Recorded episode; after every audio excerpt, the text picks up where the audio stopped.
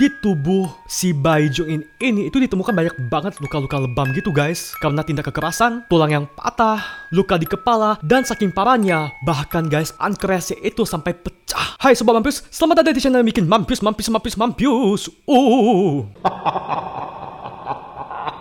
Jadi guys, beberapa hari lalu, mungkin udah beberapa minggu lalu sih, dan berita ini juga udah ya agak sedikit basi, tapi nggak apa-apa, kita bahas aja, oke? Okay? Ya, jadi seperti aku bilang tadi, beberapa minggu yang lalu itu sempat heboh dengan tagar Sorry Jung In. Ya, jadi sebenarnya siapa sih itu Jung In dan apa yang sudah terjadi? Dan sebelum kita bahas, please klik subscribe dan tanda lonceng sebagai support ke muka aku agar aku lebih semangat lagi untuk bikin video berkualitas dan menghibur. Kalau sudah kita mulai, satu, dua, tiga, cepat! Uh, nah guys, jadi Jo In itu adalah nama dari seorang bayi Korea dan dia itu adalah seorang anak angkat atau bayi angkat yang masih berusia sekitar 16 bulan guys. Namun mirisnya dia itu meninggal setelah hari ke-271 setelah ia diadopsi oleh sepasang pasangan Korea. Karena mengalami kekerasan secara brutal guys. Hah, ini suami istri gila ya. Dia itu iblis atau manusia. Kita gebukin yuk rame-rame. Jangan ya guys, jangan ya guys. Biar hukum aja bertindak, kita nggak boleh main hakim sendiri, oke? Okay? Jadi kronologinya adalah pada bulan Januari 2020, si Jung In ini itu diadopsi oleh suami istri Korea ini guys. Istrinya itu adalah seorang yang bekerja di sebuah perusahaan penyiaran, sementara suaminya adalah seorang penerjemah bahasa asing. Jadi sebenarnya sebelum mereka itu mengadopsi baby Jung In, mereka itu sebenarnya sudah punya anak kandung sendiri guys. Ya tujuan mereka itu sebenarnya adalah untuk agar si baby Jungin ini itu bisa menjadi teman main si anak kandungnya mereka. Oh ya guys, jadi orang tua angkat si Jungin itu itu pernah dipanggil ke sebuah acara televisi gitu, kayak acara pendidikan di Korea gitu kan di sana. Nah kalau kita lihat di acara tersebut si Jungin itu sebenarnya udah kelihatan kayak agak kelebam gitu mukanya, dia tuh kayak nggak happy gitu, kayak stres gitu nggak sih mukanya, muka si baby Jungin. Tapi pada saat itu banyak orang yang masih belum nge kalau sebenarnya saat itu sebenarnya Jungin mungkin sudah menerima kekerasan dari mereka. Oh ya guys, FYI aja pada waktu itu sebelum si Jungin meninggal itu Baby Jung itu baru berumur sekitar satu tahun 6 bulan doang guys. Jadi Baby Jung ini tuh lahir pada tanggal 10 Juni 2019. Sedangkan anak kandungnya waktu itu masih berumur sekitar 4 tahun. Nah guys kasus ini terkuak setelah seorang guru di tempat penitipan di mana Jung ini dititipkan, ya mungkin kayak playgroup gitu deh ya. Jadi waktu si Jung ini dititipkan ke playgroup tersebut kan ditinggal tuh. Nah guru tersebut itu ngeliat kok kayaknya bayi ini kayak mengalami kekerasan gitu, kayak ada lebam-lebam gitu di badannya. Itu kayak stres gitu mukanya. Itu kayak lemes gitu, kayak belum makan gitu, kayak nggak dikasih makan berhari-hari gitu. Ya mungkin ada kali dikasih makan kalau nggak mati dong si Jung In waktu itu. Cuma kayak nggak diurus gitu lah. Dan karena guru penjaga ini curiga akan keadaan baby Jung In, akan kekerasan yang mungkin diterima sama Jung In oleh orang tua angkatnya, akhirnya guru ini pun melaporkan kepada polisi yang ada di kantor polisi Yang Chun pada bulan Mei. Dan singkat cerita, polisi tersebut kayak melakukan penyelidikan dan polisi tersebut pun memanggil orang tua angkatnya si Jung In dan dipanggil ke kantor polisi dan dia bilang kayak sebenarnya apa sih yang terjadi sama si baby Jung In kok dia bisa sampai lebam-lebam karena kita baru aja mendapatkan laporan dari guru penjaga di playgroup di mana Jung In di sekolahin waktu itu, ya guys, mereka tuh pinter banget ngelesnya. Mereka tuh bilang kepada si polisi ini ya, enggak kok pak, tuh mungkin saya waktu mijitin si Jung In kekerasan doang, jadi kayak lebam gitu badannya, tapi kita nggak bakal lah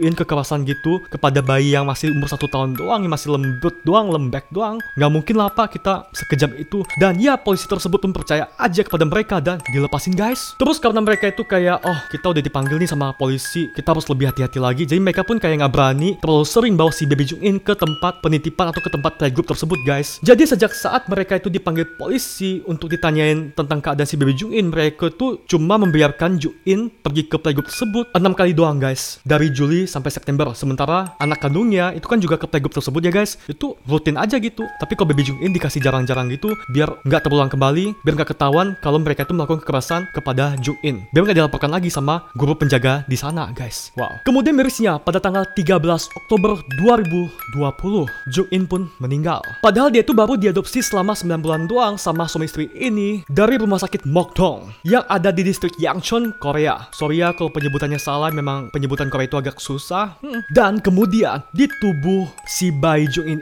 ini itu ditemukan banyak banget luka-luka lebam gitu guys. Karena tindak kekerasan, tulang yang patah, luka di kepala, dan saking parahnya, bahkan guys, pankreasnya itu sampai pecah.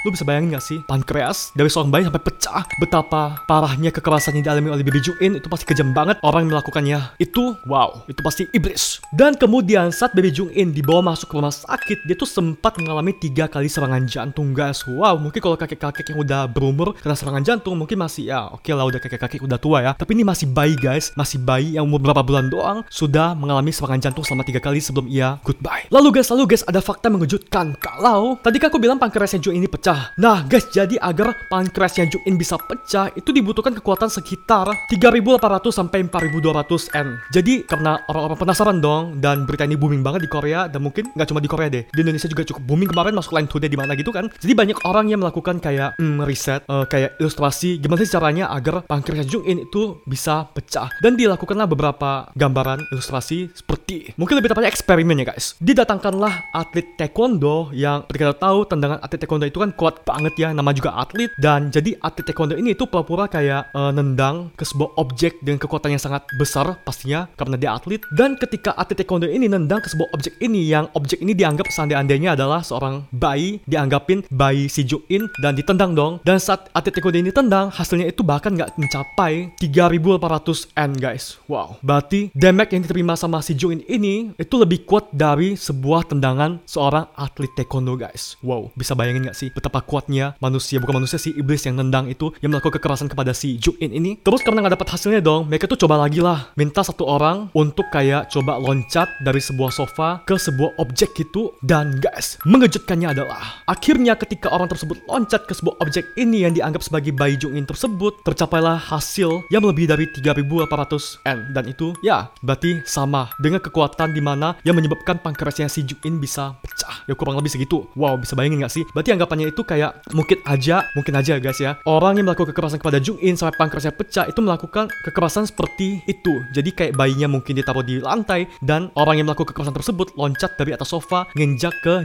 Jung-in, baby Jung-in sampai pankreasnya pecah. Wow. Dan guys, terus kasus ini pun masih terus bergulir, masih terus berlanjut, belum selesai sampai di sini karena masih baru banget kan kasus ini. Jadi pada tanggal 13 Januari 2021 lalu baru aja jaksa Korea Selatan mulai mengeluarkan tuntutan kepada kedua orang tua angkat Jung-in yang mengadopsi si Jung-in dan kalau jika memang mereka terbukti bersalah, mereka itu bisa dijatuhi hukuman seumur hidup atau lebih guys. So guys, gimana menurut kamu dari cerita yang baru saja kita bahas yang mungkin memang pendek banget berita ini, misteri ini karena masih baru banget kan guys. Bahkan mereka itu belum ditetapkan hukuman berapa lama penjaranya atau dihukum seumur hidup atau gimana karena ya aku bilang tadi masih baru banget. So gimana guys menurut kamu? Kalau menurut aku sih kasus ini kejam banget ya. Kalau misalnya mereka bener-bener kayak sih memang iya sih mereka kayaknya ya. Kayaknya kalau memang orang tua ini melakukan kekerasan kepada si Jung-in kalau enggak siapa lagi ya nggak sih? Dan mungkin kita bisa berdoa yang terbaik aja agar si baby Jung-in yang sudah nggak ada mendapatkan keadilan. Ya, ya mungkin bisa kita pelajari dari kasus ini adalah hmm, untuk orang yang lagi mau adopsi bayi kalau nggak niat, kalau nggak ada hati, mending nggak usah adopsi dia. Biarin aja dia diadopsi sama orang lain yang lebih bisa menjaga bayi tersebut daripada kamu adopsi dan kamu nggak sabar orangnya, lalu kamu nyiksa bayi itu, kamu dapat dosa masuk penjara lalu bayinya juga mampus dan hidup kamu jadi berantakan seperti ini, ya nggak sih? So, sekian dulu video ini, please klik subscribe dan tanda lonceng sebagai support kamu ke aku dan jangan lupa tekan tanda lonceng agar kamu jadi orang pertama kalau aku upload video baru, oke? Okay? Aduh, udah keringatan lagi mataku. Dan jangan lupa share dan like video ini agar teman-teman kamu juga bisa tahu akan kasus ini. Ya, dan sampai ketemu di video selanjutnya. Bye.